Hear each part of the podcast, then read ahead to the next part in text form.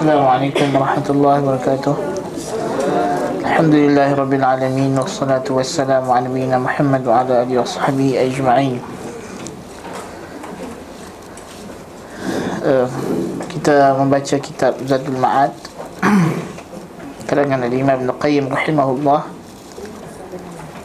uh, pada fasal yang lepas Ustaz Yunus sudah bincangkan pada menyatakan petunjuk Nabi sallallahu alaihi wasallam berkenaan dengan uh, tanah yang dirampas dalam perang. Betul. Dan Ibn Qayyim rahimahullah telah bahaskan masalah ini dan uh, masalah ini masalah yang menjadi perbahasan dalam kalangan fuqaha apakah hukum uh, tanah apabila dibuka secara unwah dibuka secara paksa apabila kita menakluk satu negeri kafir penaklukan berlaku dengan dua cara. Sama ada sulhan atau unwatan. Sama ada mereka menyerah diri ataupun kita mendapatkannya dengan peperangan. Jikalau orang kafir menyerah diri maka negeri itu kekal negeri mereka dan milik mereka tidak disentuh. Dan di antara hukum hakam tanah yang dibuka secara suluh ialah dibiarkan pada mereka kalau ia negeri ahli kitab gereja-gereja dan rumah ibadat. Jikalau tanah dibuka secara unwah secara paksa maka ia menjadi milik kaum muslimin dan menjadi darul Islam. Asalatan la taba'an. Secara asalah asal bukan secara ikutan. Maka tidak dibiarkan syiar kufur di dalam negeri yang dibuka secara unwah secara paksa. Kecuali atas beberapa uh, syarat yang diberi oleh imam Misal negeri yang dibuka secara suluh ialah Filistin. Di mana Umar ibn Al-Khattab radhiyallahu an menerima kuncinya daripada eh, apa nama dia punya batariq, dia punya patriarch secara perdamaian. Dan diilzamkan orang Nasara dengan syurut ahli zimmah. Syarat-syarat ahli zimmah. Dan misal negeri yang dibuka secara paksa ialah Ad-Diyarul Misriyah Bumi Mesir Tetapi diberikan syarat-syarat perdamaian dan juga syarat untuk uh, rakyatnya. Tetapi negeri Mesir menjadi milik kaum muslimin. Dan berlaku khilaf pada dua tanah yang pertama negeri Mekah. Dan yang kedua negeri Iraq. Pertama Iraq Ulama' bahaskan Adakah dia dibuka secara suluh Ataupun unwah Secara paksa. Jumhur ulama' melihat Iraq Dibuka secara unwatan. Dan ini yang sahih. Kerana Iraq dibuka dengan peperangan. Dan apa nama Iraq berada di tangan uh, majusi maka tidak mungkin uh, apa nama uh, dibuat suluh. Ana suluh berlaku dengan ahli kitab. Ha? adapun majusi bukan ahli kitab. Mereka tidak ada pilihan untuk uh, apa nama suluh. Walaupun majusi ada pilihan untuk menjadi ahli zimmah tetapi sejarah membuktikan bahawa Iraq dibuka secara perang Ha, berlaku banyak peperangan. Uh, Ainul Tamar perangan uh, apa nama? Uh, Ma'rakatul Jisir uh, Ma'rakah Al-Qadisiyah dan Nahawan. Uh, di zaman uh, Abu Bakar As-Siddiq dimulakan ekspedisi peperangan ke atas Iraq dan tamat pada zaman Umar ibn Al-Khattab dengan Fathul Futuh Fathul Futuh ialah peperangan Nahawand dan sebelum Nahawand berlakunya peperangan Qadisiyah di mana umat Islam telah menyeberangi sungai Dijlah bersama kuda mereka tanpa tenggelam. Ini berlaku satu uh, karamah. Ya. Yang benar umat Islam boleh melintas di atas sungai. Dan berjaya menakluk Al-Qasrul Al-Qasrul Abyad. Istana Putih. Istana Putih adalah istana uh, Kisra. Kisra siapa? Kisra adalah uh, Maharaja Farsi.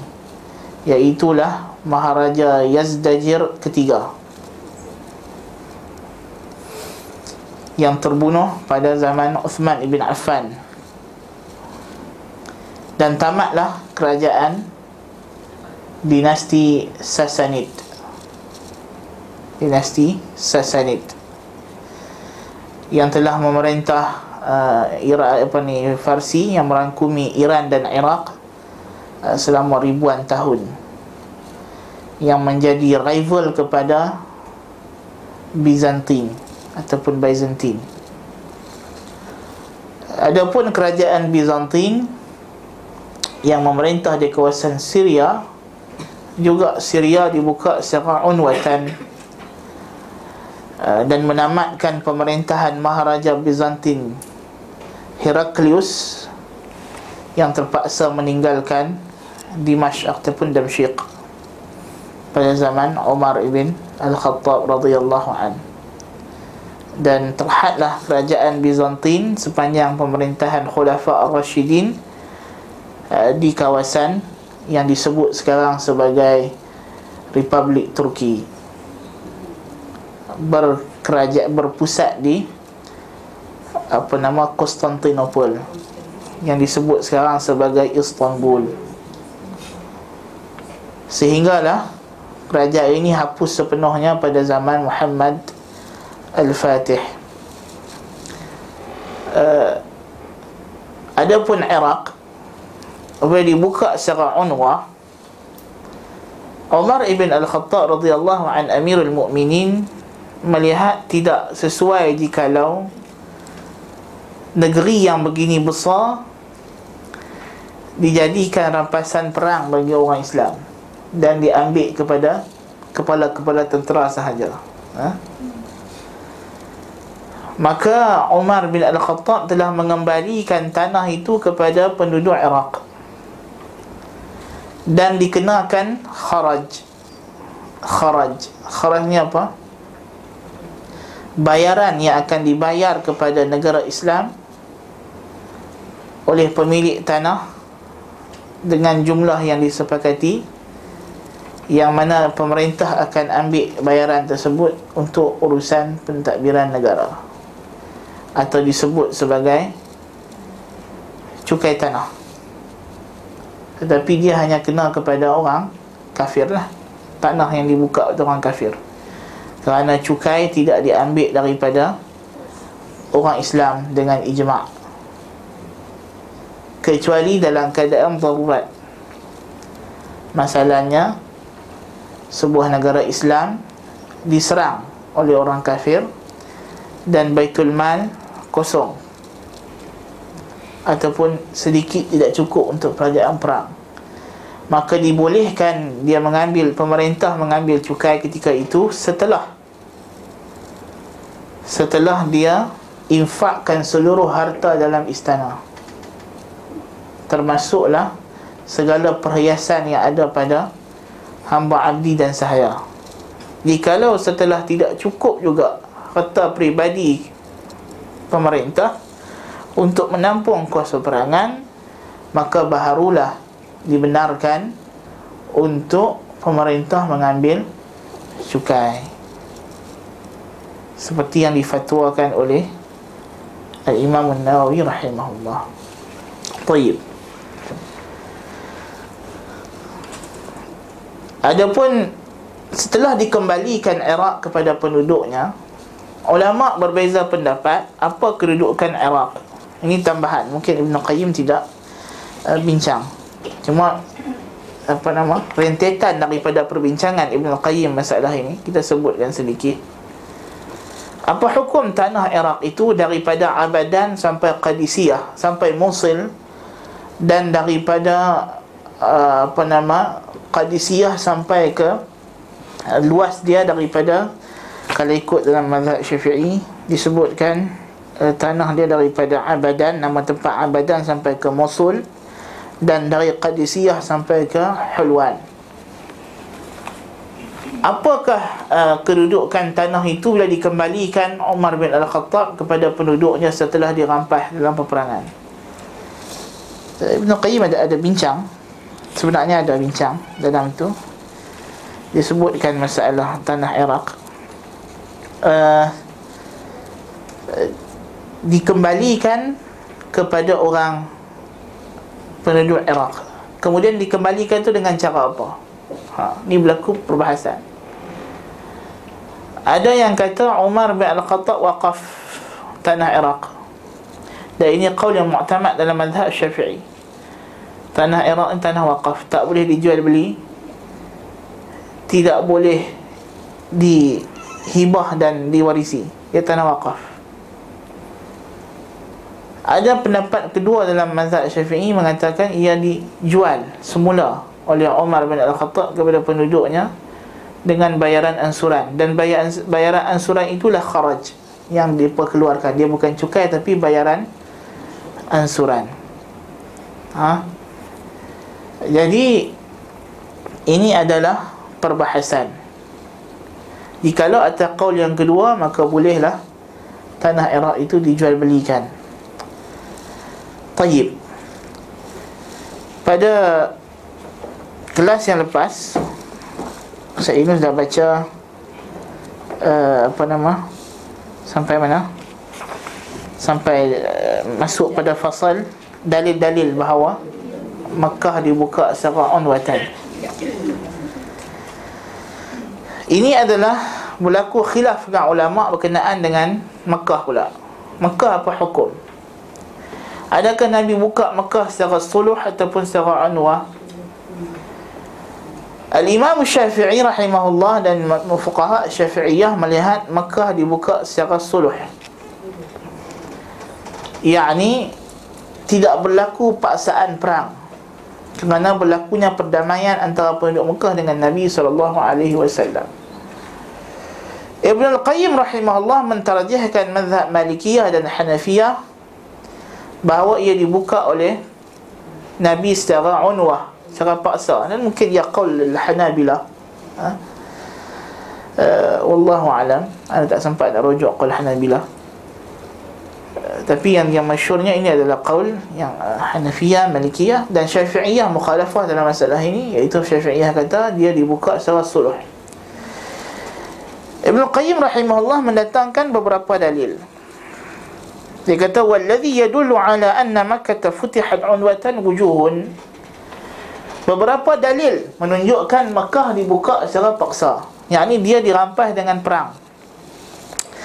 Ahadwa yang pertama, annahu lam yunqal lam yanqul ahadun qat anna an-nabiy sallallahu alaihi wasallam salaha ahlaha zaman al-fath yang pertama tidak ada dalil bahawa nabi melakukan perdamaian dengan penduduk Mekah. Ini i'tirad yang pertama. Wala jaa ahadun minhum salahahu 'ala al-balad dan tak ada siapa pun penduduk Mekah yang datang mewakili mereka untuk melakukan perdamaian Taib Fuqaha Syafi'iyah bantah Dia berkata tak Abu Sufyan radhiyallahu an datang dan buat perjanjian. Tayyib. Hadis fuqaha sebab kata ini dalil kami bahawa Mekah dibuka secara suluh. Ha? Sebab Abu Sufyan datang uh, di mana Al-Abbas kata bila aku tengok Nabi sallallahu alaihi wasallam telah bersiap sedia dengan uh, tenteranya maka aku kata ya Rasulullah ubidat khadra Quraisy Quraisy akan habislah kalau macam ni kan? Kena bunuh semua kan? Lepas tu dia beritahu bahawa Abu Sufyan ada berdekatan dengan Madinah bersama dengan Budail ibn Warqa Maka Al-Abbas pergi jumpa Abu Sufyan dan dia bagi tahu sesungguhnya Rasulullah sallallahu alaihi wasallam wan nas. Dia kata Abu Sufyan, Rasulullah dah bersiap sedia untuk perang dengan penduduk Mekah yang telah melanggar perjanjian apa? Ha? Perjanjian Hudaibiyah, kan? Maka Abu Sufyan datang dan Budail balik ke Mekah dan Abu Sufyan datang bersama Al-Abbas dia naik uh, belakang keldai Abbas. Abbas bawa jumpa Nabi SAW dan berlakulah yang Nabi berikan perdamaian kepada Abu Sufyan iaitu Nabi kata man daqala dara Abu Suf Abi Sufyan fahuwa amin. Siapa yang masuk rumah Abu Sufyan maka dia selamat. Abu Sufyan kata ya Rasulullah mana muat rumah aku? Ma tughni dari Nabi kata man dakhala al-masjid fa huwa amin. Siapa masuk Masjidil Haram maka dia selamat. Ya Rasulullah, ma yughni al-masjid. Masjid bukan besar mana pun, masa tu tak besar lagi lah. Ha, kan? Nabi kata man dakhala darahu wa aghlaqa babahu fa huwa amin. Siapa yang tutup pintu rumah dia, maka dia selamat. Wa man alqa silaha fa huwa amin. Dan siapa yang tidak mengangkat senjata maka dia selamat. Kan? Jadi ini dalil Syafi'iyah yang terkuat bahawa Mekah dibuka secara suluh. Tayyib, apa jawab Ibn Qayyim? Ibn Qayyim kata wa inna ma jaa ja'ahu Abu Sufyan fa'atahu al-aman liman dakhala darahu aw aghlaqa babahu aw dakhala al-masjid aw alqa silahahu Sesungguhnya Abu Sufyan datang kepada Nabi sallallahu alaihi wasallam dan dia mendapat keamanan bukan sulh. Apa beza aman dengan sulh? As-sulhu 'am wal amanu khas. As-sulh 'am, umum. Dan aman khusus. Aman khusus. Yani masalahnya bila tentera Islam masuk ke dalam satu negeri secara unwah, secara paksa dan dalam negeri tu ada adik-beradik kata kawan kita ataupun siapa-siapa lah yang kita baik yang uh, kafir masalahnya. Uh, kita kata kepada pemerintah wahai amirul mukminin ataupun wahai general wahai panglima uh, apa nama yang yang yang mengempalai perang tu lah kan? Uh, saya ni ada kawan saya duduk berniaga business partner kan jadi saya minta supaya dia diamankan di bawah jaminan saya. Maka itu aman. Maka general kata tayyib dia selamat. So diisytiharkan fulan bin fulan di bawah jagaan fulan bin fulan. Maka tidak boleh dibunuh, tidak boleh dirampas hartanya. Ha, maka tentera tak kacau lah kawan tu dalam rumah. Kan? Itu makna aman ha? Makna aman Ini hukum hakam Jihad yang orang ramai dah tak tahu lah kan? Sebab dah lama tak jihad kan Last orang orang Islam jihad bila Ha? Sebelum 57 kan ha, kan? Orang Melayu lah ha, kan? Baru tak jihad lama dah Adalah baru-baru ni kan Lawan pemberontak apa Sulu kan Tu cakap jihad juga Tapi tu jihad difak Jihad qital mungkin dah Zaman-zaman Kesultanan Melaka dulu lah Last kan? Dulu tu tak Tak ada lah. Kan? Tanah Melayu masalahnya. Dibuka secara onwah ataupun suluh. Tanah Melayu dibuka secara Tanah Melayu menerima Islam. Ha mereka tidak ditangi oleh tentera. Tanah Melayu telah Masuk ke dalam Islam dengan relanya. Dan dia lebih daripada suluh lagi. Dia menjadi Darul Islam. Ha, Dia bertukar sendiri. Sebab Tanah Melayu tak ada tentera. Islam datang dan kepung. Dia tidak diperangi. Ha? Tetapi dia didatangi oleh pendakwah So dia bukan suluh, bukan unwah Tapi dia berubah dengan sendirinya Dengan sukarelanya Dengan sukacitanya Menjadi darul Islam. Dan kekallah ia darul Islam hendaknya Hingga hari kiamat. Ha, kan? Sebab dia telah masuk Islam dengan rela.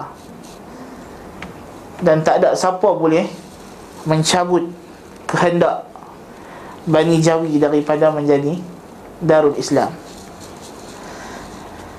Illa ayyasha Allah. Jadi maknanya uh, Tanah Melayu Special. Dan juga beberapa negeri yang masuk Islam Secara sukarela. Ha? Sukarela. Uh, Nusantara umumnya Islam Maksudnya pemerintah dia memeluk Islam. Tanpa datang tentera Ekspedisi tentera tidak datang. Tidak ada rekod. Kecuali Hatta apa nama Muawiyah bin Abi Sufyan masa dia hantar tentera ke Sumatera dia hantar uh, orang ke Sumatera dia tidak hantar tentera. Dia hantar uh, apa nama? pedagang. Ha, dia datang dia hantar pedagang dan Muawiyah uji macam mana orang Melayu ni perangai dia. Kan? Dikatakan uh, apa nama? di disuruh orang Arab yang datang itu buang satu uncang emas di pasar. Ha? Jadi Muawiyah nak uji orang Melayu, orang Melayu ni panggil dia macam mana? Kita nak kena perang ke? Nak kena buat apa ke? Ha, kan? So dia buat ke mana? Dia buang satu uncang emas di tengah pasar bukan dia lah orang yang wakil datang tu. Selama berbulan-bulan tak ada siapa sentuh. Uncang yang terbuka terdedah duit emas. Ha, kan? Sampailah anak raja anak raja ambil uncang tersebut. Bila dapat tahu kepada mak dia pemaisuri mak dia telah hukum anak dia tersebut dengan hukuman yang berat. Jadi Muawiyah kata maknanya mereka ni kita tak payah perang. Mereka satu bangsa yang baik. Dan mereka akan terima Islam. Ha, kan? yang ini menurut uh, catatan uh, sejarah orang Melayu yang disebut oleh uh, Hamka dalam dari perbendaraan lama. Kita tahu lah sejarah Melayu kan? Ha, jangan sampai tak tahu kan? Sejarah UK, US semua tahu. sejarah Melayu tak kenal. Kacau lah betul kan?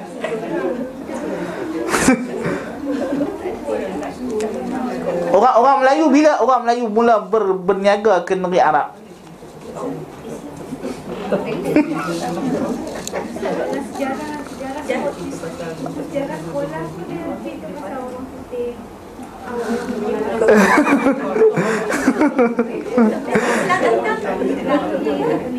Bila bila orang Melayu mula berhubung dengan negara Arab? Ya, berdagang tu bila? Ah, zaman tu bila? Sebelum Majapahit. Sebelum Majapahit Yang ni sebelum Masihi Sebelum Masihi Apa dalil? Apa dalil dia? Ha? Dalil dia satu benda Yang unik. Kapak barui Tahu kapak barui? Mau buat apa kapak barui? Untuk orang mati mana dapat kapak barus? Daripada barus lah kan? Barus tu dekat Sumatera kan? Baik So in, dikatakan hanya ini saja tempat yang mengeluarkan kafur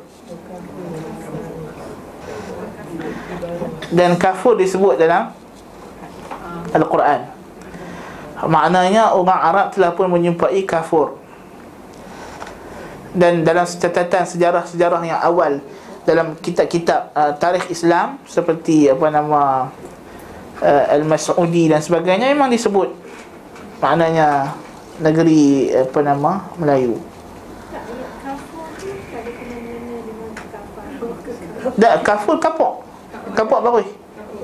Ha. Maknanya dia wangi. Dia dia benda yang mewangikan. So dalam syurga Tuhan kata ada kafur ha, kan? Dicampur dengan kafur sebab dia wangi ha, kan? Dan kafur itu diketahui dalam alam ini Datang daripada tempat nama dia Barus ha, kan? Tak ada kapur dekat Jeddah dekat Madinah tak ada ha? Itu semua imported from Malaya Okay Okay Jadi maknanya Dia ada hubungan dagang kan Kalau pergi dekat Museum Negara Raja Haji ni kan? Tengok dia punya peta perdagangan dia. Ha, Memang berlaku perdagangan antara orang Melayu dengan orang Arab. Especially Tanah Melayu adalah laluan untuk sampai ke China. Ha, Sampai ke China Laluan dagangan. Ha, Jadi memang memang berlaku. Taib. Dan Islam masuk selepas itu Ke Tanah Melayu Walaupun sebelum Islam sampai beberapa agama. Tapi orang Melayu memeluk agama Hindu lepas itu. Kan? Sebelum masuk Islam orang Melayu adalah agama Hindu kan? Sebelum Hindu Animisme lah kan. Sebab apa orang Melayu pilih agama Hindu? Sedangkan dalam sejarah dia kata Dalam tarikh Fatani kata Datang ke tanah Melayu ni orang Majusi orang Nasrani. Kan? Dan orang Hindu. Eh kenapa orang Melayu pilih agama Hindu? Majusi ni semua tak kan dikatakan sebab orang Melayu tertarik dengan kebolehan pandit ataupun pendeta Hindu yang boleh buat amalan pelik-pelik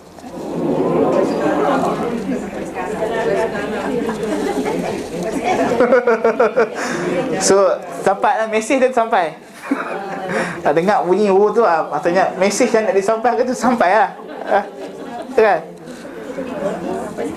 Sebab orang Melayu tertarik dengan ah mistik yang ada pada agama Hindu. Ah, kan? Hmm, tu dia suka. Orang Melayu suka benda-benda mistik.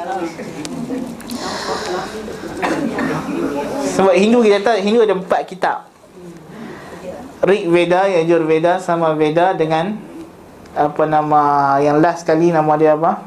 Apa nama? Uh, Atriba Veda. Atriba Veda. Rig Veda syair nyanyian memuji Agni Tuhan api. Yajur Veda hukum hakam korban. Sama Veda lirik ataupun cara untuk dia lagukan. Atriba Veda kitab yang menghimpunkan jampi dan cara-cara sihir dan juga bermain judi. Kan? Cara macam macam nak menang judi dan sebagainya. Betul tak? So orang Melayu tertarik dengan ajaran Atriva Veda okey? Ha ini pengetahuan am eh? ha kena tahu lah pengetahuan am. Agama kan kita hidup di Malaysia ni berbilang agama. So kita kena tahu lah orang Hindu macam mana akidah dia orang ni. Supaya kita boleh hidup dengan harmoni dan kita boleh berdakwah. Tayyib uh, jadi itu selingan. Tayyib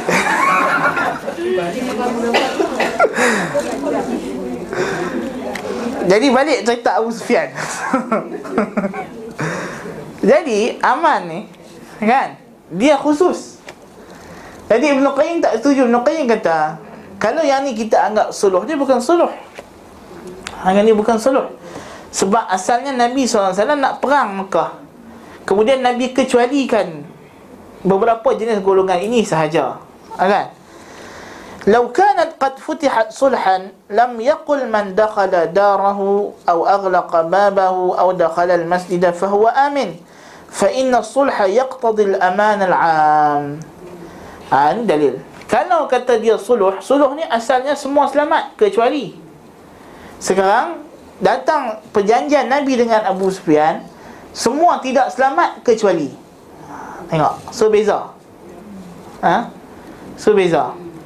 Kalau dia adalah perjanjian damai, perjanjiannya kena bunyi macam ni. Semua orang selamat kecuali. Ha? Tetapi sekarang perjanjian Nabi dengan Abu Sufyan Semua orang aku perang kecuali yang masuk rumah kau, yang masuk masjid, yang masuk rumah dia sendiri atau tak angkat senjata. Ha, nampak? Jadi dia adalah keamanan yang khas bukannya keamanan yang am. So dia bukan suluh, dia adalah unwah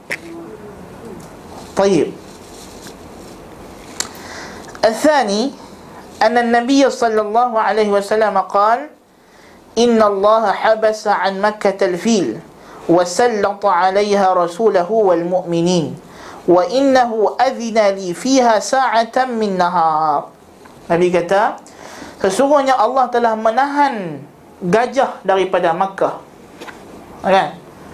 Allah menahan Siapa? Siapa gajah? Tentera bergajah. Ha, kan? Tentera bergajah yang dipimpin oleh Abraha ha, Daripada Melanyak Makkah. Tayyib. Nabi kata. Dan Allah Ta'ala telah menahan Siapa? Selepas fil yang tak ada dalam hadis ni. Dalam hadis lain. Masa Hudaybiyah kita jumpa. Allah Ta'ala telah menahan unta Nabi sallallahu alaihi wasallam betul tak? Nabi kata in habasahu habis alladhi habasal fil. Unta aku telah ditahan oleh malaikat yang menahan tentera bergajah. Ha? Ini maknanya Mekah ni dia ada malaikat yang akan jaga. So Nabi kata Allah telah menahan tentera bergajah daripada Mekah. Wasallata 'alaiha rasulahu wal mu'minin. Tapi Allah telah memberikan kewewan kewewenangan ataupun keleluasaan ataupun apa nama penguasaan ke atas rasulnya dan orang beriman untuk menguasai Makkah. Apa makna? Mana boleh perang lah. Kan? Wasallatallahu rasulahu wal mu'minin. Dan Allah telah memberikan kepada rasulnya dan orang beriman kekuasaan ke atas Makkah. Yakni boleh serang. Maknanya perang kan? Ha wa innahu udhina li sa'atan min nahar. Diizinkan kepada aku satu waktu yang khusus daripada siang hari. Untuk aku boleh serang Mekah. Dan aku boleh bunuh siapa saja dalam Mekah yang melawan. Itu makna. Sebab Mekah tak boleh tak boleh berlaku pertumpahan darah dalam di tanah haram. Kan? Baik, kalau orang buat jenayah Jenayah hudud Masalahnya. Dia bunuh orang Qisas. Dia lari masuk dalam Mekah. Macam mana kita nak buat? Kena tunggu dia keluar. Kan? Macam mana nak tunggu dia keluar?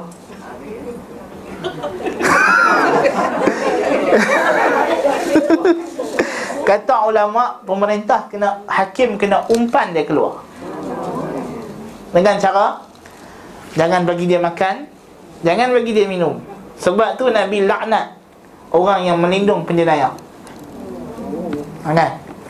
Sebab Supaya dia tak dia tak boleh dapat perlindungan lah. Kan? Nabi kata dalam hadis uh, Berkenaan Madinah kan? Siapa yang melindungi penjenayah dalam Madinah Maka dilaknat Dan tidak diterima daripada dia amalan Fardu maupun sunat. Kan? Sebab apa? Sebab ialah sebab kalau kita lindung orang dalam tanah haram baik Mekah ataupun Madinah tentera tak ada Nabi tangkap dia. Kan? Ini macam mana nak buat? Orang dalam Madinah dan Mekah dah kena bekerjasama untuk halau dia ni keluar daripada tanah haram. Kan? Ustaz, apa saja jenis jenayah Ustaz? Ha? Apa saja jenis jenayah tu? Ya, jenayah maksudnya yang dilakukan di luar daripada tanah haram. Tapi kalau dia bunuh orang dalam tanah haram Tangkap dalam tanah haram lah Dan dia kena kesas lah Ataupun dia berat kan? Dan dia lari masuk dalam Makkah. Sebab uh, Maknanya dia tak boleh Kalau kita Kecuali kalau dia boleh ditangkap Dengan cara yang maknanya Maksud ditangkap ni Penjenayah yang berat Yang mungkin dia macam Macam apa? Uh, Teroris Kan? Seruduk bom dan sebagainya. Tapi ada perbahasan dalam kalangan ulama lah. Of course Jika tak ada cara lain Maka baru dibenarkan Seperti peristiwa Juhaiman Kan Juhaiman Saya pun tak lahir lagi masa tu 79 ha, Tapi saya tahu lah cerita tu ha. Peristiwa Masjidil Haram ditakluk oleh tentera-tentera Juhaiman ha, Kan? Mesti tahu kan? Ha. Saya tak tahu, saya tahu berita yang tak merasai Mungkin ada di kalangan sini yang follow cerita tu masa tu kan Di mana 50 orang telah bermimpi Kononnya Juhaiman tu Apa dia? Imam Mahdi ha, Kan? Lepas mayang subuh Lepas tawan Masjidil Haram Kan? Kononnya nak istihar kata uh, Al-Mahdi telah datang Pada zaman siapa? Zaman Raja Khalid Tahu Raja Khalid? Ha? Raja Saudi yang keempat Famous Raja Khalid ha? Dekat Penang famous lah Semua orang pergi Semayang kat Masjid USM Masjid King Khalid ha, Kan? Jadi Apa nama? Raja Khalid minta fatwa pada ulama macam nak buat jahiman ni. Maka ulama berbincang dan mengatakan harus untuk kita iqtiham Masjidil Haram. Kan? Boleh apa nama? Masuk dan bunuh dia ni sebab dia penjenayah. Ha? Uh, dalam sejarah Mekah, Mekah pernah diserang beberapa penjenayah. Yang paling dahsyat ialah selepas Abraha tidak adalah penjenayah lebih dahsyat menyerang Mekah kecuali uh, Abu Sa'id ataupun Abu Tahir Al-Jannabi dan tentera dia. Siapa dia Abu Tahir Al-Jannabi? Syiah Qaramithah yang telah uh, menakluki Makkah dan mencabut Hajarul Aswad. Kan? Uh, itu adalah yang paling dahsyat. Sebelum itu peristiwa peperangan antara Bani Umayyah dengan Abdullah ibn Az-Zubair pun tidak berlaku serangan ke atas Makkah uh, Al-Hajjaj uh, apa nama berpagar di luar Mekah tahan bantuan dan sebagainya sampailah uh, apa nama uh, kalah tentera Abdullah ibn Az-Zubair. Baik. Jadi Mekah ini dibuka secara unwah kerana Nabi kata wa innahu adhina li fiha sa'atan min nahar. Diizinkan kepadaku untuk menakluki menceroboh Mekah pada satu waktu daripada siang hari. Sekejap saja. Wa fi lafdhin dalam satu lafaz lagi nabi kata innaha la tahillu li ahadin qabli wala li ahad walan tahilla li ahadin ba'di. Tidak halal bagi orang pun untuk perang Mekah siapa pun sebelum aku. Tak ada aku orang pertama dan terakhir dan takkan halal untuk siapa pun perang Mekah. Selepasku nabi kata selepasku Tayyib Dia berkata Ha tengok Tu Wahabi Dia serang Mekah. Nak jawab. Kan? Ada orang kata tu Wahabi serang Mekah. Wahabi serang Mekah tak? Wahabi tak serang Mekah. Ha, Kan Mekah dibuka pada zaman Muhammad ibn Saud. Unwatan ke sulhan? Ha, Ni sejarah Saudi pula kena tahu. Semasa kerajaan Saudi menawan Makkah pada zaman kerajaan Saudi yang pertama secara kekerasan ke paksa ke pada zaman Saud the Great Raja Saudi yang pertama Muhammad bin Saud lepas tu Abdul Aziz lepas tu Saud Al-Kabir lepas tu Abdullah ha? ni zaman Muhammad Abdul Wahab zaman Syekh Muhammad Abdul Wahab abad ke 18 Masihi. Ha, kan berlaku apa nama kerajaan Arab Saudi masa itu kerajaan Saudi pertama. Saudi ada berapa kerajaan? Tiga. Kan? Ada tiga. Tiga dinasti yang beza.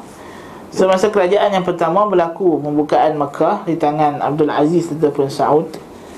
Tapi dia berlaku secara suluh.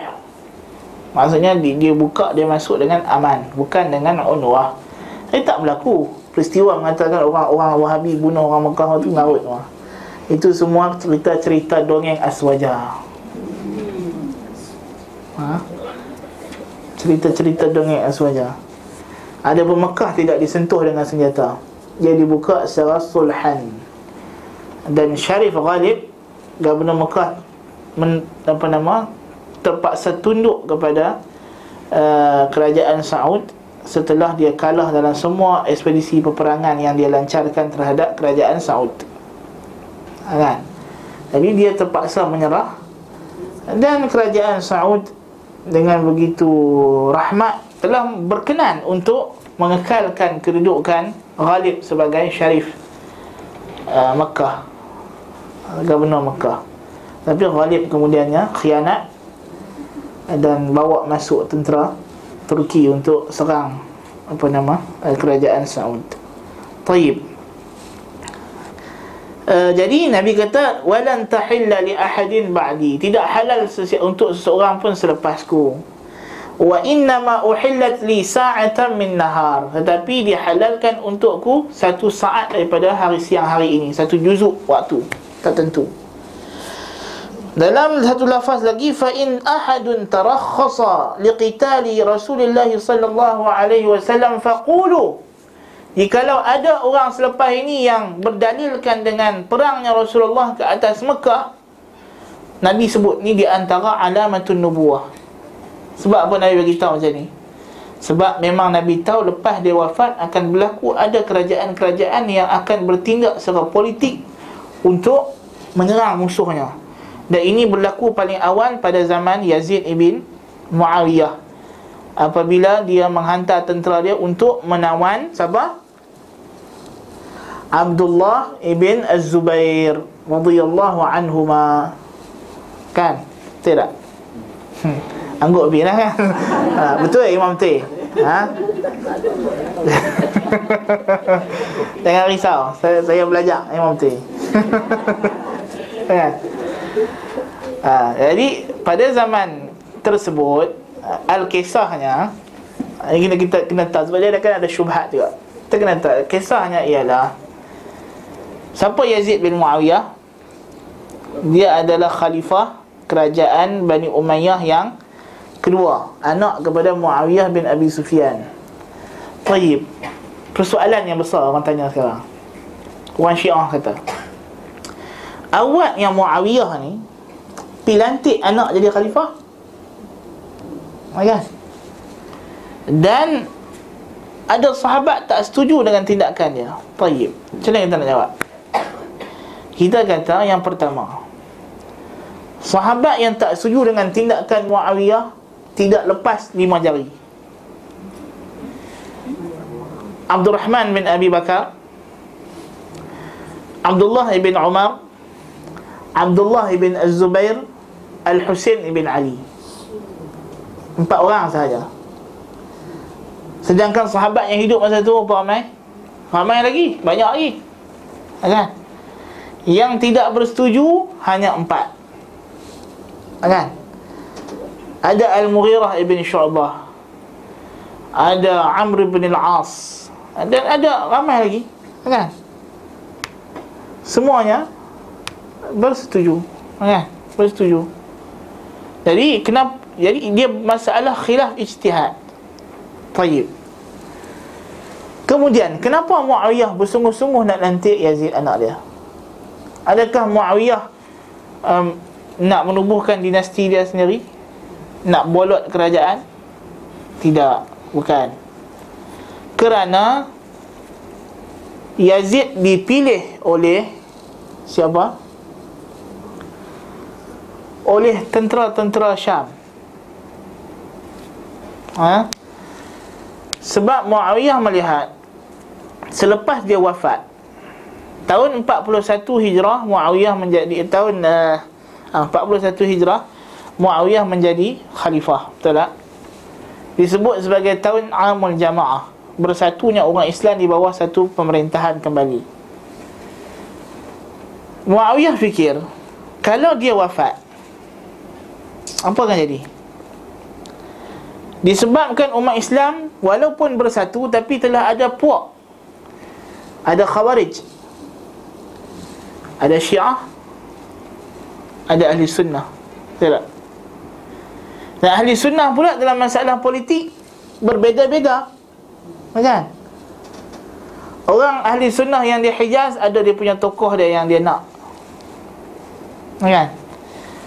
Orang yang duduk di Iraq Yang dikuasai oleh orang-orang syiah Mereka ni nak keturunan Ali jadi khalifah Kan Kemudian Muawiyah bertengok pada orang Syam Hadiratul khilafah Syam ketika itu adalah Ibu negara umat Islam Bermarkaskan di Dimashq.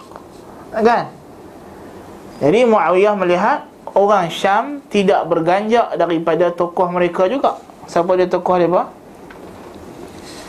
Yazid ibn Muawiyah. Ha? Muawiyah timbang. Penduduk Hijaz kalaupun dia nak orang tertentu jadi khalifah mereka tidak ada kekuatan tentera untuk memaksa orang lain terima tokoh mereka sebagai khalifah. Orang Iraq mereka berseorangan dengan mazhab mereka yang batil. Kan?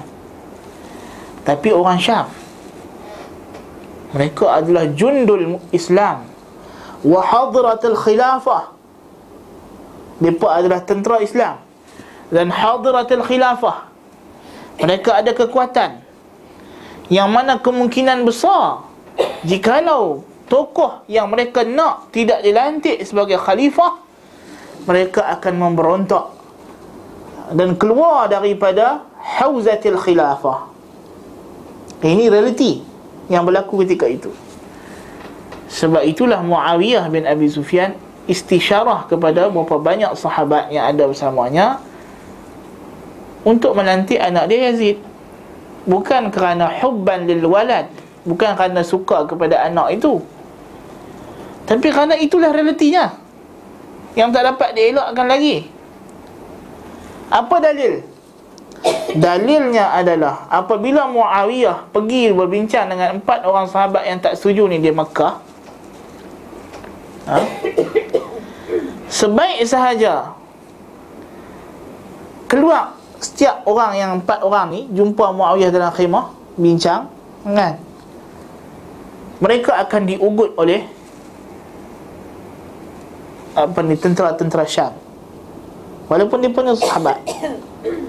Sampai Muawiyah terpaksa mengatakan Apakah sikap ini yang aku tengok kamu begitu? Biadab terhadap Pemuka Quraisy. Kan? Maknanya dah jadi Maksudnya mereka tak belilah ha, Kalau engkau tak setuju dengan calon yang kami nak ni Hang Quraisy ke Hang sahabat ke Kami lawan. Ha, Ini dalil. Bahawa penduduk Syam telah berazam. Khalifah yang mereka nak selepas Muawiyah adalah Yazid. Ha, kan? Jadi situasi telah Memaksa keadaan tersebut berlaku. So, balik cerita dia adalah bila Yazid jadi khalifah Ada sahabat yang tak setuju. Di antara yang tak setuju kita sebut tadi Ialah Abdullah ibn Az-Zubair. Abdul Rahman bin Abi Bakar wafat awal lagi. Sebelum Muawiyah wafat. Uh, Siapa nama? Ibnu Umar setelah orang bayat Yazid Dia pun bayat sekali. Selesai. Tinggal dua orang. Abdullah ibn Zubair lari ke Makkah Al-Husain ibn Ali lari ke mana? Karbun wa bala. Karbala. Ha? Dan berlakulah apa yang berlaku peristiwa yang menyayat hati. Dan kalau kita nak tafsilkan benda tersebut kat sini tak sesuai lah. Ha, tu kena ada kelas khas lah. Ha?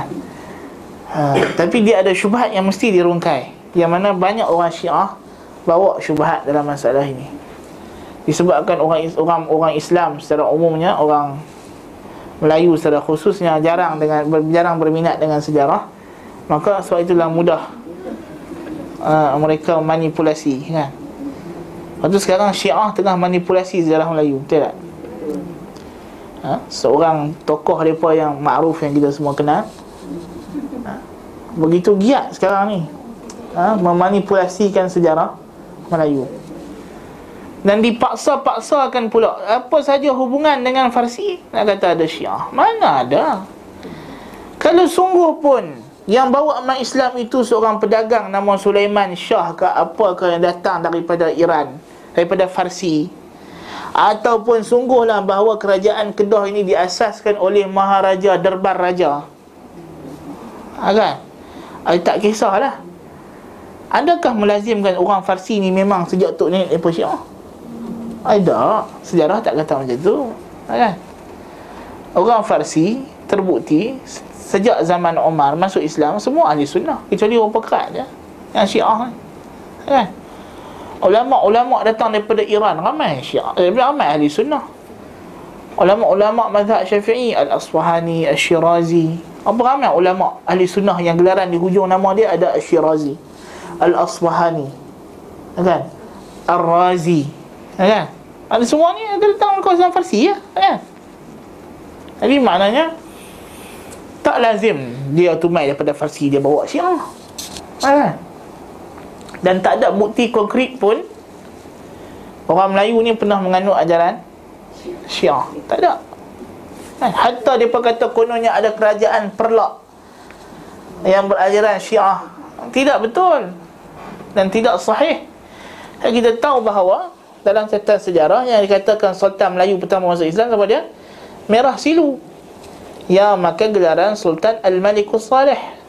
Dan semasa Ibnu Batuta menziarahi Sumatera kerajaan Merah Silu pada zaman cucu dia kan Al-Malikus Salih atau Al-Malikus Zahir mereka bermadhab Syafi'i kan Maknanya Mana datang kata dia ni syiah eh? Ibn Batutah sampai ke tanah uh, Tanah Melayu kan Dan jumpa dengan Sultan Kerajaan Pasai Taib Balik cerita tadi Cerita apa? Muawiyah apa ni uh, Abdullah bin Zubair tadi Kan? Jadi Abdullah bin Zubair Dia lari ke Mekah Kan? Dia lari ke Mekah Dan dia uh, bertahan di Mekah bukan dia nak memberontak kepada Yazid. Ha, ini kena faham betul-betul. Abdullah bin Zubair tak memberontak, cuma dia tidak mau baiat. Kerana dia menganggap cara pelantikan tersebut tidak tidak betul daripada bapa kepada anak. Tapi dia masalah ijtihad. Masalah ijtihad. Majoriti ulama melihat harus seorang pemerintah melantik siapa pun selepas dia jadi pemerintah yang baru. Kerana Abu Bakar As-Siddiq melantik Umar bin Al-Khattab sebagai khalifah. Yang ini Umar bin Al-Khattab bukan dilantik secara syura kan? Dia dilantik dengan pewarisan takhta daripada Abu Bakar kepada Umar kan? Osman di uh, apa ni Umar lantik enam orang calon untuk depa bertanding sama-sama depa. Siapa jadi khalifah kan Lepas tu Ali bin Abi Talib dilantik oleh ahli syura kan? Jadi maknanya uh, sistem mewariskan kerajaan daripada satu pemerintah kepada pemerintah yang seterusnya dalam Islam ada dan berlaku pada zaman Abu Bakar. Sebab tu bila Muawiyah nak baiat anak dia Yazid sebagai putera mahkota dia berdalilkan dengan perbuatan Abu Bakar kepada Umar Kan? Marwan bin Al-Hakam berkhutbah di Masjid Nawawi dia kata apa? Sunnat Abi Bakr dan Umar. Inilah sunnah Abu Bakar dan Umar. Nampak? Kan? Jadi Ibnu Ibnu Zubair dia ada pandangan dia. Kan? Dia ada pandangan dia. Dia lari ke Mekah dan dia tidak ajak orang untuk menentang Yazid. Dia tak ada hasut orang. Kan? Tapi Yazid ni dia gopoh. Ha? Dia gopoh dalam Tindakan. Dan dia terlalu Takut hilang kerajaan. Kerana dia tak dia tak rasa comfort Dengan kerajaan yang dia terima. Berbanding pemerintah-pemerintah sebelum dia Yang naik kerajaan dengan diampu oleh orang Islam seluruhnya Yazid merasakan dia menerima pemerintahan daripada segolongan orang bukan semua orang Islam. Ha. So pemerintah, pemerintah ni bila dia rasa dia dilantik oleh satu orang, satu golongan saja, ada orang lain tak sokong dia, dia akan agresif. Ha. Dia akan agresif. Sebab apa dia takut kerajaan dia hilang. Macam kita duduk atas kursi patah kaki satu. Betul tak? Tak sama orang yang duduk atas kursi yang kaki dia empat dan elok macam ni, kan? Dia boleh duduk goyang-goyang, sesa kan? Tapi kalau orang duduk kursi patah dia hati-hati je. Kan? So itulah ibaratnya. Kan? Jadi Yazid merasakan macam kursi dia tak cukup lagi. Kan? Jadi apa-apa gerakan yang dia rasa mengancam kerajaan dia dia akan segera bertindak dan tindakan dia kadang-kadang begitu agresif dan dia terlalu percayakan gubernur-gubernur dia. So berlakulah peristiwa Karbala dan berlakulah peristiwa Harrah di Madinah dan kemudian digerakkan tentera pergi untuk menawan Abdullah bin Zubair di Mekah. Walaupun yang sepatut dibuat oleh Yazid adalah dia biarkan ha, kan? Dia biarkan Abdullah bin Zubair Tapi tak berlaku perang Berlaku pengepungan ha, kan? Dia pun tak berani nak serang Mekah Sehinggalah akhirnya Allah Ta'ala wafatkan Yazid Dalam tempoh pengepungan tersebut kan? Dan uh, bila wafatnya Yazid Orang Islam bayat Siapa? Abdullah bin Zubair Sebab Yazid tidak meninggalkan anak yang layak untuk dia khalifah Kecuali anak dia nama Muawiyah Yang dilantik dia khalifah Kemudian dia naik atas mimbar Dia bagi khutbah, dia letak jabatan kan? Lepas tu dia berkurung dalam istana 40 hari dia meninggal. Ha, kan? Ha special. Kan? Dia naik naik apa ni mimbar lepas dia lantik dia khalifah dia kata aku tak aku tak say lah tak suka lah jawatan kau bagi aku ni. Dia pun masuk istana kunci pintu tak mau jumpa orang. 40 hari meninggal. Ha, kan? So Bani Umayyah hilang dia dia stres okey ada yang kata zaman tu kalau baca sejarah dia pun kata buah racun lah. Ha, zaman tu apa sakit tiba-tiba semua racun belaka. Ha, kan? Macam apa? Al-Hasan bin Ali mati kan. Dia pun kata kena racun. Tapi lah ni ada perubatan baru moden. Dia pun cuba kaji.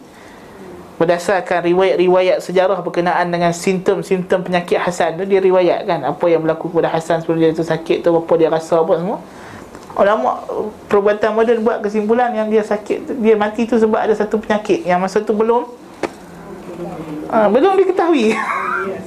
Ha, waktu syiah pun seronok lah kata Muawiyah pun racun. Ha, kan ha. Taib. Uh, jadi maknanya uh, Abdullah bin Zubair tadi dilantik sebagai khalifah. Dibiat oleh penduduk Hijaz, Yaman dan juga uh, Iraq dan juga Syam. Ha? Dan juga Mesir. Ha? Tetapi uh, sekumpulan penyokong yang maksudnya yang mereka yang yang penyokong Yazid ni yang nak pertahan juga kerajaan Bani Umayyah ni mereka telah uh, memujuk siapa dia uh, uh, uh, Marwan ataupun uh, Marwan bin Al-Hakam memujuk Marwan bin Al-Hakam yang ketika itu dianggap sebagai senior keluarga Bani Umayyah supaya Marwan bin Al-Hakam menerima jawatan khalifah. Ha, kan? Ini muskilah. Kan, muskilah. Sebab apa? Sebab khalifah sudah ada. Kan? Dan Marwan bin Al-Hakam, dia masa dia dipujuk tu, dia on the way nak pergi baiat Abdullah bin Zubair. Dia datanglah penghasut. Dia kata, awak nak baiat Abdullah bin Zubair? Engkau kan lebih layak Bukankah engkau ni sekarang adalah penghulu Bani Umayyah Dan kerajaan ni sekarang ni asalnya berada di tangan Bani Umayyah Sepatutnya engkau jadi khalifah Kawan-kawan tengok, oh ya kah? Oh aku jadi khalifah kah dia kata ha, Kan? Oh, siapa atas syok? kan? Eh?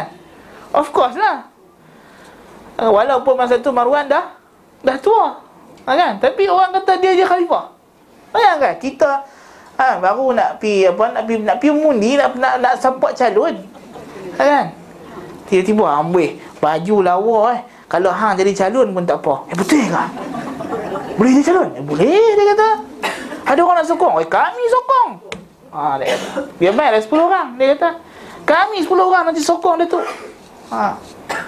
Daripada tu dia tu datuk pun tak ada nak buat calon. Ha, kan? Baik datuk jadi calon. Oh dia kata betul ya Tak apa, kita tak payah isi isi borang untuk dia. Isi borang untuk aku.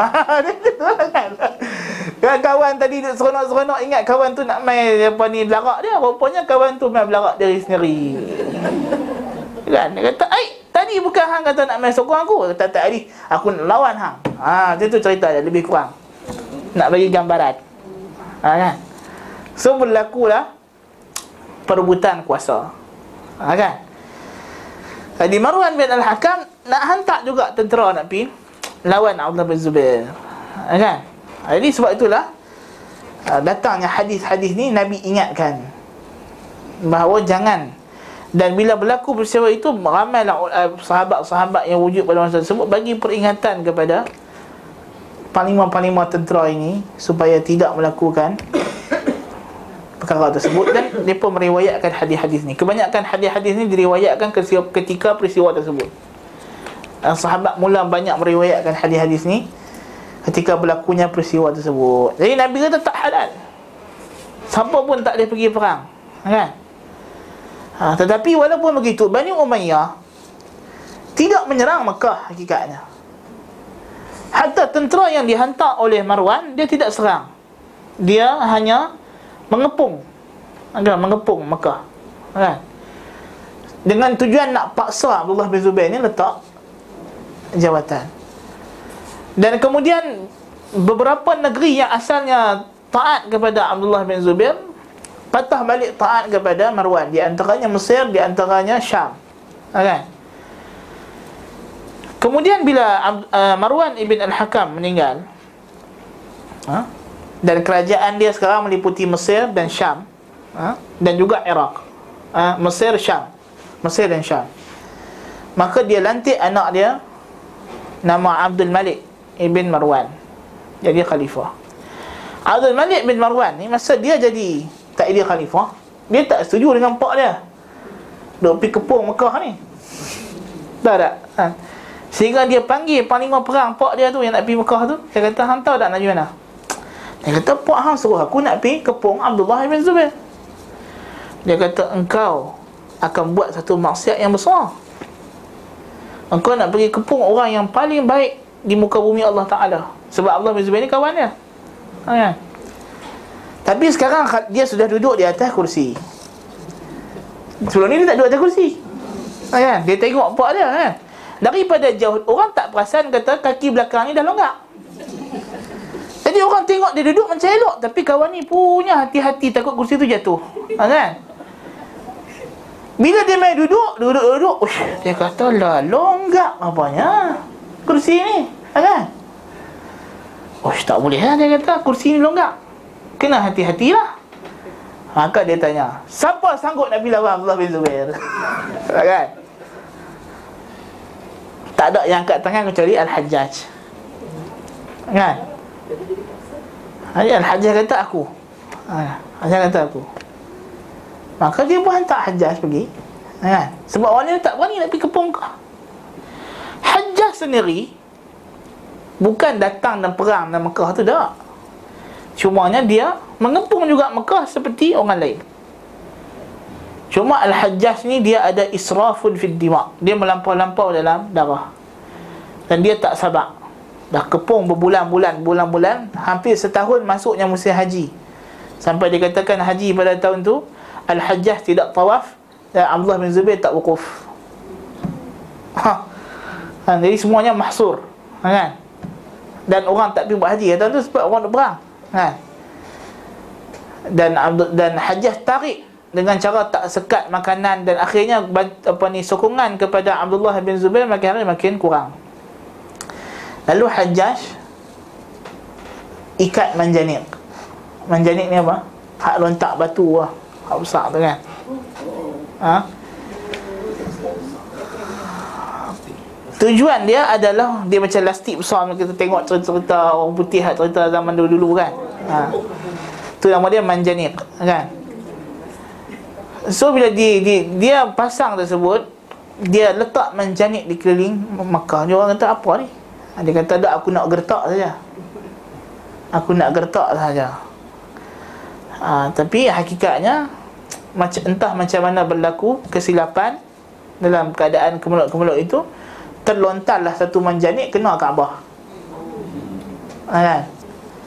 Dan sebelum tu pun zaman Yazid pun berlaku juga apa nama uh, panah-panah jadi panah sesat. Ada satu panah sesat tu Panah tu berapi ha, Kena di kelambu Kaabah Terbakar Kan dan sebab tu Abdullah bin Zubair runtuhkan Kaabah dan bina balik Kaabah mengikut binaan Ibrahim, ha, kan? Tapi Kaabah itu pun akhirnya kena menjadi pecah juga, kan? Bukan sengaja hajah bila letak Kaabah tu. Ha, nanti orang orang Syiah dia buat dia buat syubhat dia kata tengok ni. Apa ni? Runtuh Kaabah. Ha, kan? Takkan takkan piak lagi. Bukan sengaja. Perang terkena, terkena. Ha kan? Baik. Jadi Allah bin Zubair radhiyallahu anhuma terbunuh. Ha, terbunuh dalam peristiwa tersebut. Dan uh, sucilah kerajaan untuk Abdul Malik ibn Marwan. Dia pun boleh duduk atas kursi dengan selesa memerintah selama 20 tahun. Ha? 20 tahun memerintah. Muawiyah memerintah berapa tahun? 19 tahun beberapa bulan. Abdul Malik cukup 20 tahun dia memerintah kan? Jadi nak cerita kata balik cerita kita ni tadi selingan saja. Kan? Nak cerita kata berlakunya apa nama serangan ke atas Mekah selepas itu. Tapi ianya serangan yang tidak syar'i. Tetapi serangan yang paling buruk pernah berlaku di Mekah ialah pada zaman Bani Abbas. Iaitulah serangan Syiah Batiniyah Qaramitah yang datang daripada mana? Daripada kawasan yang bernama Bahrain. Bukan Iran, Bahrain. Ha. Bahrain di mana sekarang? Bukan Bahrain yang kecil tu. Yang tu yang baki tinggal nama Bahrain. Bahrain ketika itu merujuk kepada kawasan yang disebut sebagai the Eastern Province of Saudi Arabia yang sekarang ni merangkumi Al-Ahsa. Merangkumi apa nama apa Zahran kan? Apa nama Khubar kan? Siapa yang jenis kaki melancong kaki minyak apa mana dia tahu lah kawasan-kawasan tempat minyak kan? Ha. ha. ini ini kawasan ni. Termasuklah Bahrain yang sekarang ni yang duduk tengah-tengah laut tu kan? Yang nak pergi Bahrain tu kita kena lintas uh, King Abdullah uh, Crossway tu kan? Uh, ha, dia, dia kena lintas itu. Tapi jabatan tu panjang kan. Kalau kita boleh pergi sampai tengah tu Dia Saudi lagi. Ha, Boleh pergi makan-makan Lepas balik. Ha, Kalau nak masuk Bahrain Kena pasport lah. Ha, Kena pasport Jadi itu Bahrain yang tinggal yang kecil tu. Tapi Bahrain ni maksudnya Datang daripada kawasan Ahsa ni. Yang Ahsa. Dan sekarang ni kawasan ni lah. Yang Syiah duduk banyak kat Saudi tu kan. Yang kita dengar Patih semua tu Ni kawasan ni lah. Mereka ni semua adalah Cucu cicit kepada Syiah yang uh, Cabut Hajar Aswad tadi yang sekarang Syiah yang duduk di timur Saudi itu uh, itulah. Nenek moyang mereka lah yang telah serang Mekah dan uh, cabut Hajar Aswad selama berapa tahun? 22 tahun. 22 tahun. Ha? dan dia tak ada Hajar Aswad lah. Sebab tu kebanyakan kitab-kitab fiqah yang dikarang pada masa tersebut ulama akan sebut hendaklah dia menyentuh atau menguncup Hajar Aswad jikalau ada kita akan sebut jika ada. Orang macam kita fikir apa ni jika ada. Kan? Kalau kata jika mampu okey juga. Ni jika ada. Sebab tak ada. Sebab tak ada. Sebab tak ada. Kan? Nak gucuk ke mana? Kan? Baik. Jadi itu yang paling dahsyat. Dan kemudian yang dahsyat adalah Juhaiman. Juhaiman dia serang. Adapun uh, huru hara yang dibuat dalam Mekah uh, banyak kebanyakan semua dibuat oleh orang Syiah. Kebanyakan orang Syiah. Seperti apa nama macam Iran pernah masuk bahan letupan. Ha? Dan juga yang dahsyat selepas Juhaiman ialah Hizbullah. Masa Hizbullah letupkan pintu Masjidil Haram. Ha, kan? Tahun berapa? 90-an. Ha? 90-an. Kan? Uh, Hizbullah uh, letupkan uh, pintu Masjidil Haram. Kan uh, itu yang paling dahsyat. Lepas tu alhamdulillah aman. Sehinggalah rempuhan Mina. Uh, rempuhan Mina uh, itu dibuat oleh orang-orang uh, Syiah. Uh, kan? Taib. Jadi ini adalah uh, dan Syekh Muqbil rahimahullah ada tulis kitab nama dia Al-Ilhadul Khomeini fil Haramain. Ah, Apa ni? Jenayah-jenayah Khomeini. Maksudnya jenayah yang berbentuk jahat dalam tanah haram. Dinisbah kepada Khomeini lah. Ha, dia, dia letakkan sejarah Apa nama Jenayah-jenayah syiah ke atas tanah haram. Dan dulu pun kita dah biasa buat Apa nama Program kita tu kita dah sebut kan banyak juga kan. Baik. Dan Nabi kata Faqulu bagi tahu kepada orang yang berdalil dengan perbuatan Nabi ini, innallaha adzina li rasulihi wa lam ya'dzal lakum. Allah telah berizin kepada rasulnya, tidak kepada kamu. Wa innama adzina li sa'atan min nahar. Tetapi diizinkan kepadaku satu waktu daripada hari siang ini. Wa qad 'adat hurmatuha al-yawm ka hurmatiha bil ams. Dan hari ini telah kembali haram tanah Mekah ini tak boleh orang buat onar di dalamnya seperti semalam. Di Mekah tak boleh. Kan? Hatta kita kalau accident terlanggar orang dalam Mekah. Ha, kan? Ataupun Madinah tak sengaja tetap kena bayar diat mughallazah, diat berat. Ha, kan? Tak boleh bayar diat mukhaffafah. Ha? Sebab dia berat. Sehingga kan para sahabat dia ada dua khemah. Kan? Ibnu Umar dia katakan kalau dia nak marah dia punya hamba ada buat salah ke apa ke, dia bawa hamba dia keluar ke tanah halal dulu Pergi ke Tanaim ke ke mana ke Baru dia marah Sebab apa?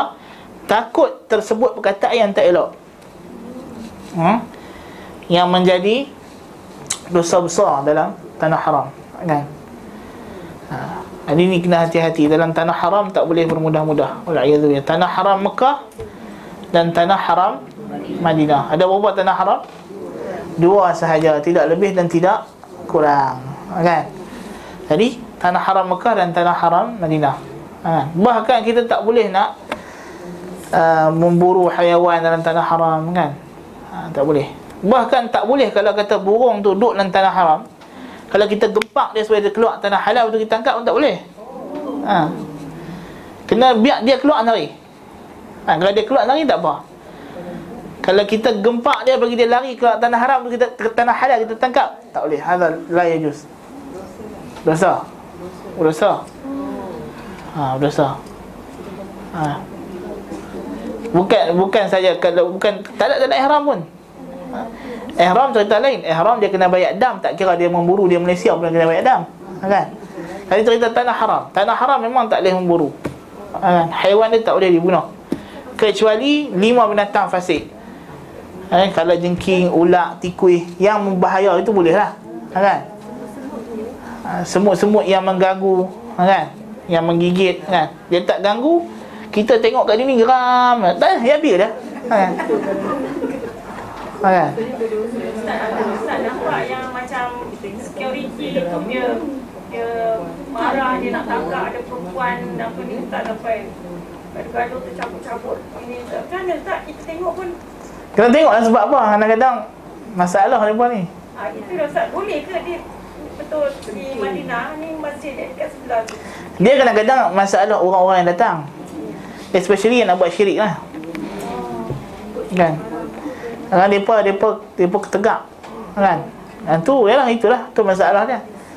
Sebetulnya mereka kena hormat lah. Ikut dapat aturan Kalau orang kata tak eh lalu Tak eh lalu lah. Jangan nak lalu juga. Kan? Especially bila Tahu orang perempuan nak masuk raudah kan Uh, dia punya lari tu Macam rempuhan lembu Kan Beza kami Kami duduk sebelah tu je Kan Dekat tiang Malaysia tu Oh, dia pasang tu kita kata siap lah, lagi dengar lah bunyi rempuhan gajah, kan? Fuh, dia punya lari tu boleh gegak macam nak barbecue, kan? ha. Ha, jangan, kata kami tak tahu, kami dengar oh. Kan? Guduk, guduk, guduk, guduk, guduk kan? Hui, kata kalau kita masuk ni mati dah lenyek dia kata. Dahsyat ha? Ha. Uh, orang lelaki pun lebih kurang sama teruk ke naknya. Ha, kan? Minta maaf yang Pakistan Dia tak mau genjak lah Ya Allah Payah ha. Orang Turki tu hari ha, Orang Turki Kalau nak lintas jalan Biasanya kalau musim haji Kami duduk belakang orang Turki Orang Turki dia tak tengok kiri kanan lah Dia lintas ya. Lintas orang Arab break mejut Macam kan Bayangkan kawan-kawan kami kata, "Oi, kami dia kata kalau buat kereta satu je makhluk kami takut." Dia kata. Orang Turki dia kata. ha. Orang Arab dia buat kereta bukan dia tengok depan. Kan? Kata nanti lah. Kita nampak dia slow. Dia ingat dia slow sebab kita bagi lintas. Tengok-tengok dia duduk main handset. Dia tak nampak kita pun nak lintas jalan. Ha. Subhanallah. Ajaib. Kadang-kadang buat kereta pakai kaki, tangan main handset. Kan? Dia duduk atas tu, dia steering tu dia pakai kaki dia kan kan biasa orang, orang Arab buat kereta kan kaki, sebelah tekan minyak dengan brek kaki sebelah lagi pegang steering tangan main set kan ha. budak-budak muda lah misalnya orang tua tak buat gitu lah budak-budak muda ha. kan ha. Tu hari tu ada seorang mati tu sampai mereka buat gesaan supaya dilarang bermain handset waktu mana di, di Saudi belum larang lagi. Dia tak ada undang. Tapi mungkin rasa dah ada sekarang mungkin dah ada. Masa-masa kami dulu dia tak ada undang yang spesifik. Tak pakai tali pinggang salah 300 ha, tapi main set tak ada. Kacau lah tu. Ha. tapi Arab dia pandai dia kata siapa buat tali pinggang? Dia kata kalau accident tali pinggang ni belit mati dia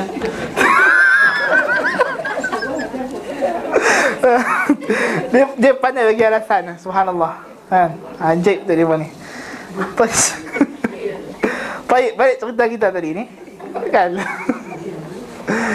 Jadi maknanya dan tanah haram ni dia ada larangan-larangan yang begitu keras. Ha, kan? Kita kena jaga sebab dia tanah suci, tanah haram, kan? Ha, apa tu lagi jenis fashion buang sampah mata-mata kan? Ini masalah. Ha, kan? Ha, jadi benda-benda kita kena jagalah kita rumah suci, rumah ibadat kan? Rumah ibadat.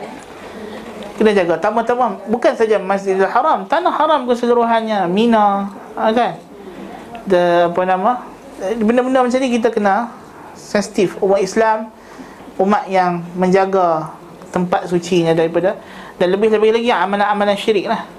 Kan? Amalan-amalan syirik. Yang ni yang bahaya.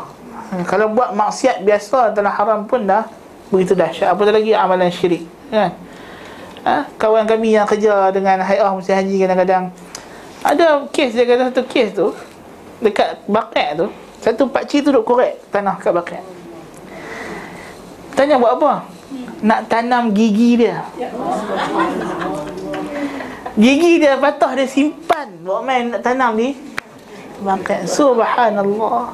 Ha kesian tu. Ha hari ini tak kira lagi yang ambil tanah awak balik. Ha, kan? Itu satu hal.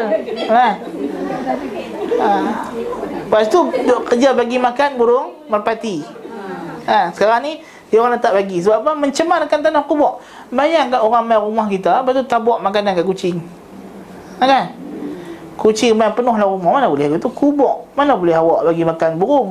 Ha. tak kenal dengan adab lah ha. tak kenal dengan adab Ha, ni bersebab cakap bersebab burung pati Siti Fatimah orang Melayu kata. Pandai. Sejak bila Siti Fatimah berapa? oh, dia banyak betul rekaan. Ha, kan? Ha, tak I'tiqad tu kadang-kadang khurafat sangat. Ha, khurafat. Ha, bahkan besok kita nampak ha, orang jemaah dari satu negara dia mengadap ke kubah kubur Nabi itu sujud. Sujud. Subhanallah. Ha, kesian. Jahil kan? Eh, kita orang orang Malaysia ni masya-Allah nak pergi haji macam-macam diajakkan apa semua. Dia orang datang haji bukannya? Tahu sangat kadang-kadang. Orang Saudi hayah sana lah nak kena ajak. Jadi kadang-kadang kan?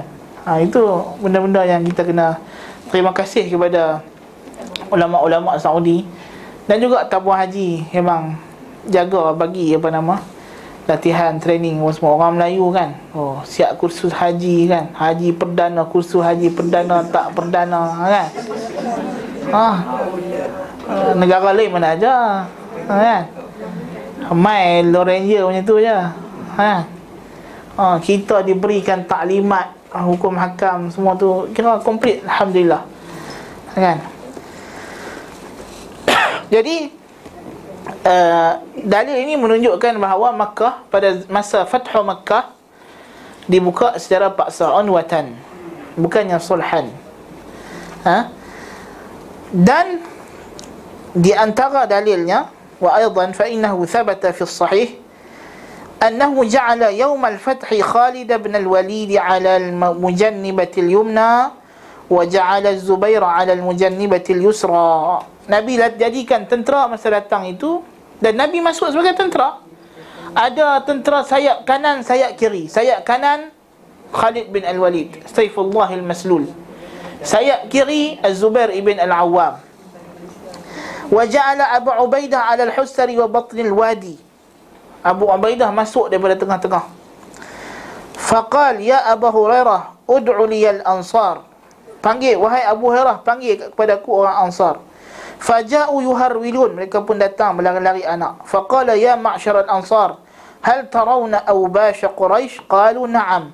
Qal unzuru idza laqitumuhum ghadan an tahsiduhum hasda wa akhfa bi yadihi wa wa yad'a yaminahu ala shimalih wa qala maw'idukum as-safa. Ini jelas. Nabi kata, panggil kepada ku orang Ansar. Dia kata, wahai orang Ansar, kamu tengok tak penjahat-penjahat Quraisy? Dia kata, ya Rasulullah, ya, kami kenal, kami tahu. Nabi kata, unzuru, tengok depa esok. Idza laqitumuhum gadan, kalau kamu jumpa depa esok, an tahsuduhum hasda. Habis depa semua, Nabi kata. Ha? Habis semua. Wa akhfa bi yadihi. Nabi tutup sembunyi tangan dia. Dan Nabi letak tangan uh, kanan dan tangan kiri. Maknanya Nabi genggam. Maksudnya habis semua. Kasih habis. Kan? Wa qala maw'idukum as-safa. Di safa aku akan habiskan kamu semua. Dia kata. Qala fama ashrafa yawmi idzin lahum ahadun illa anamuh. وصعد رسول الله صلى الله عليه وسلم الصفا وجاءت الأنصار فأطافوا بالصفا فجاء أبو سفيان فقال يا رسول الله أبيدت خضراء قريش لا قريش بعد اليوم masuk tu memang orang Ansar cari-cari nak bunuh orang Quraisy Sampailah Abu Sufyan kata Ya Rasulullah habislah kalau macam ni bunuh semua orang Quraisy Abu Sufyan masuk Islam masa tu Faqala Rasulullah SAW Man dakhala dara Abi Sufyan fahuwa amin ومن ألقى السلاح فهو آمن ومن أغلق بابه فهو آمن baru Nabi bagi aman kepada orang yang masuk rumah Abu Sufyan ataupun letak senjata atau masuk pintu tutup pintu rumah dia. Ni hadis riwayat Muslim. Kan jadi maknanya Nabi datang mana perang. Kemudian Nabi kecualikan orang yang tertentu Nabi bagi aman yang khusus. Setelah dirayu oleh Abu Sufyan radhiyallahu anhu ha? dan juga dalilnya Ummu Hani wa aidan fa inna Ummu Hani ajarat rajulan fa arada Ali bin Abi Talib qatlah فقال Rasulullah sallallahu alaihi wasallam qad ajarna man ajarti ya أجرت يا أمهاني kata aku lindung satu orang. Ali bin Abi Talib nak bunuh orang tersebut. Orang kata ya Rasulullah Orang ni aku dah masuk bahawa aku punya protection, lindungan. Maka Nabi kata kami telah memberikan perlindungan orang yang kau lindung. Maknanya asalnya tak ada perlindungan. Kalaulah memang dah ada suluh Berapa Ummu Hanik nak ijarah lagi? Kan? Tak perlulah Ummu Hanik nak bagi perlindungan, keamanan kepada siapa-siapa. Ha, kan? Jadi menunjukkan dia adalah unwah. Wa fi lafzin anha lamma kana yawm fath Makkah ajartu rajulaini min ahma'i. Dia kata pada hari pembukaan Makkah aku lindung dua orang lelaki daripada adik-beradik suamiku. Fa adkhaltuhuma baitan aku masukkan depa satu rumah wa aghlaqtu alaihim albab alaihim baban aku tutup pintu. Fajaa ibnu ammi ali. Maka datang sepupu aku ali. Fatafallata alaihima bisayf bawa pedang terhunus. Fadhakartu hadith al-aman maka aku sebut bahawa aku telah lindung mereka. Wa qaulun wa qaulan nabi sallallahu qad ajarna man ajarti ya ummahani wa dhalika dhuha bi jawf makkah ba'da al-fath. Dan kata dan aku sebut kata Nabi kepada Ali kepada yang Nabi sebut tadi ni kami telah memberi perlindungan kepada orang yang kau berlindung dan perkara ini berlaku pada waktu duha di tengah-tengah Mekah setelah Fathah Mekah. Jadi maknanya uh, Mekah asalnya unwatan lah bukan sulhan. Laha wa idaratu Ali radhiyallahu anhu wa iradatu Ali radhiyallahu anhu qatlahu wa imda'u an-nabi sallallahu alaihi wasallam ijarataha sarihun fi annaha futihan unwatan ini jelas perbuatan Ummu Hani memberi perlindungan dan Ali nak cari orang nak bunuh dan Nabi benarkan perlindungan Ummu Hani. Menunjukkan Makkah bukan dalam keadaan suluh bukan dalam keadaan damai tapi dalam keadaan perang dan dimasuki secara paksa. Wa aidan fa innahu amara qatl Maqis bin Subabah wa ibn Khatal wa jariyatayn dan Nabi sallallahu alaihi wasallam suruh bunuh Maqis ibn Subabah dan Ibnu Khattal dan dua orang wanita hamba sahaya walaupun Nabi kata mereka ni berlindung di belakang kelambu Kaabah.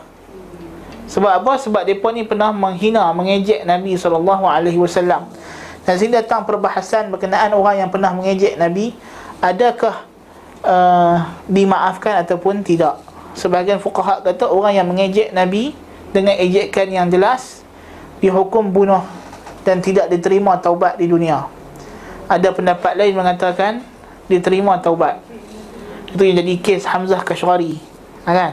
Berlaku khilaf dalam kalangan fuqaha. Sebab dia hina nabi. Ha, kan? Maka uh, tapi fatwa lajnah daimah mengatakan uh, di, di, diterima taubat. Bagi siapa yang menzahirkan taubat. Tayyib.